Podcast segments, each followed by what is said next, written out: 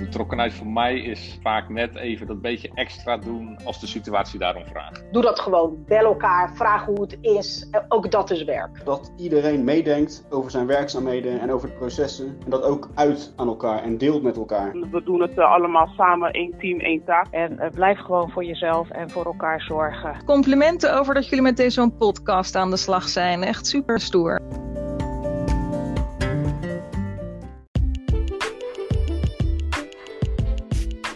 Welkom bij de podcast De Betrokken Dienstverlener. Ik ben Annemarie de Rotte. En ik ben Anne Boomsluiter. En in deze podcastserie gaan we op zoek naar de betrokken dienstverlener in onze collega's. Vandaag hebben we Astrid de Geus te gast. Astrid werkt als medewerker klachten. Het luisterend oor en de helpende hand van de Rotterdammer in nood lijkt mij. Ze kent vast veel bijzondere verhalen en weet als geen ander waar betrokken dienstverlening goed, maar soms ook toch nog fout gaat. Kom, we gaan naar Astrid en horen wat zij te vertellen heeft.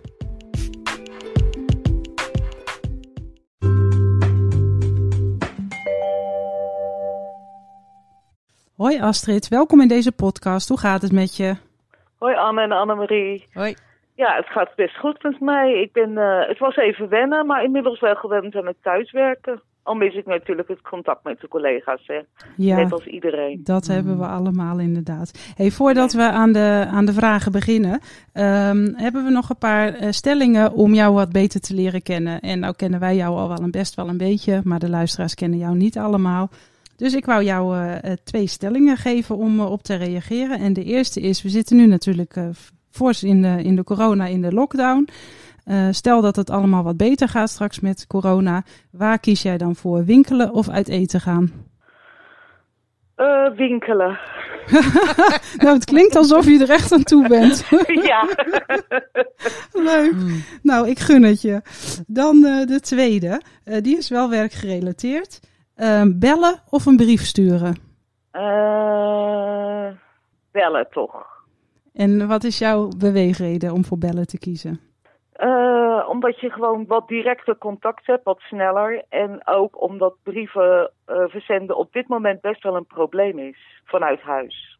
Ja, snap ik. Uh, Astrid, kan jij onze luisteraars iets vertellen over het team waar je werkt en wat jullie als betrokken dienstverleners iedere dag weer voor onze Rotterdammers doen? Ja, klachtenhandeling is onderdeel van het team tweede lijns dienstverlening. En dat team bestaat uit het, nou, het behandelen van klachten en informatieverzoeken en de back-office telefonie. En dat is een heel leuk en hecht team waar ik erg trots op ben. En ja, eigenlijk zijn wij het luisterend oor, de helpende hand of geven informatie en advies aan Rotterdammers die vastlopen. Die niet weten wat te doen en soms alles al geprobeerd hebben. Nou, dat klinkt als uh, heel belangrijk werk. En ik kan mij daarbij ook voorstellen dat uh, hè, met mensen die vastlopen, dat het ook niet altijd even makkelijk is, het werk wat jullie doen. Kun jij een voorbeeld noemen van een gebeurtenis uit de praktijk die jou is bijgebleven? Ja, dat is best een lastige vraag, want het soort klachten dat wij behandelen is zo divers en zijn niet alleen afdeling, maar soms ook clusteroverschrijdend. Maar ik kan je wel een voorbeeld geven van een recente klacht van iemand met betalingsproblemen. En dan gaat het om een aanslag gemeentelijke heffingen. De automatische incasso is beëindigd omdat er niet genoeg saldo op de rekening stond. Nou, na aanmaning, het dwangbevel, is het inmiddels tot een loonvordering gekomen. En dan neem je contact op, je gaat in gesprek. En dan blijkt dat meneer door de huidige omstandigheden, de lockdown, het sluiten van de ondernemingen, tijdelijk minder tot geen inkomen heeft. En meneer erkent ook direct dat hij zelf niet tijdig heeft gereageerd, maar hij zoekt wel naar een oplossing. En ik zie dat hij in voorgaande jaren altijd netjes op tijd heeft betaald. En, en wat dus kun jij dan betekenen voor zo iemand? Nou, ik heb contact opgenomen met een collega van de afdeling invordering en samen hebben we toen gekeken wat de mogelijkheden zijn. En gelukkig bleek dat de loonvordering nog kon worden stopgezet en heeft meneer alsnog een betalingsregeling gekregen. Kijk, de behandeling van deze klacht was op zich voor mij helemaal niet zo bijzonder en een kleine moeite, mede dankzij de medewerking van de collega. Maar dan ontvang ik een mail waarin staat dat hierdoor de feestdagen voor hem en zijn gezin er net wat feestelijker uitzien. Ja, prachtig. Dat is prachtig, hè? Want het is inderdaad voor jou misschien een kleine moeite, maar voor de Rotterdammer maakt dat wel een groot verschil. En ook ja, in zijn vervolgcontacten die hij op dat moment uh, met ons heeft. Ja, en ik word daar dan zelf ook wel erg blij van, hè? dat je soms net dat verschil kan maken. Ja, daar doen we het toch voor. Ja, snap ik, eh, snap ik echt heel goed. Hey, eh, onze podcast gaat over betrokken dienstverlener. En wat is betrokkenheid eh, voor jou in het werk? Dat is weer een interessante, want ik heb hier echt wel even over na moeten denken. Want je denkt, ja, natuurlijk ben ik betrokken en zo. Maar als je erover na gaat denken, dan, ja, dan, dan wordt het opeens toch anders. Voor mij is dat je verplaatsen in de ander. Hè? Wees oprecht geïnteresseerd, of dat nou de Rotterdammer of een collega is. En het is belangrijk dat wat ik doe, dat het er ook iets toe doet, dat het iets toevoegt. Kijk, het is heel mooi als je iemand kan helpen en tegelijkertijd ook aan de hand van die klacht de dienstverlening kan verbeteren. Ja. En empathie tonen, ook als het antwoord niet is waar men op had gehoopt. Maar met een duidelijk antwoord waarin je uitlegt waarom iets is zoals het is, toon je ook je betrokkenheid. Ja, de manier waarop je een slecht nieuws brengt eh, is daarin heel belangrijk, toch? Ja, ja. Hey Maakt Astrid, echt heel verschil. we zullen niet zeggen hoeveel jaren jij al bij de gemeente werkt, maar het is best al wel een aantal jaren. Ehm, hoe heb jij onze dienstverlening aan Rotterdammers zien veranderen door de jaren heen? Want zeker vanuit de verschillende rollen die jij gehad hebt, ehm, heb jij daar denk ik best wel zicht op. Ja, nou ja, kijk, toen ik begon waren er nog typemachines. En kasten met dossiers die regelmatig verdwenen.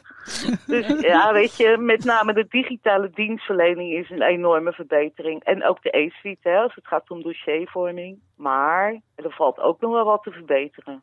En daarmee bedoel ik vooral de teksten in brieven en informatie op de site. Die is nog niet altijd helder en begrijpelijk. En die is ook vaak de oorzaak van klachten. En eh, kunnen Maar- jullie daar vanuit jullie signaalfunctie iets mee? Ja, zeker. En dat doen we ook. En, en er wordt ook regelmatig worden er aanpassingen gedaan. Maar eh, ik denk dat er nog wel heel wat te veranderen valt, te verbeteren valt.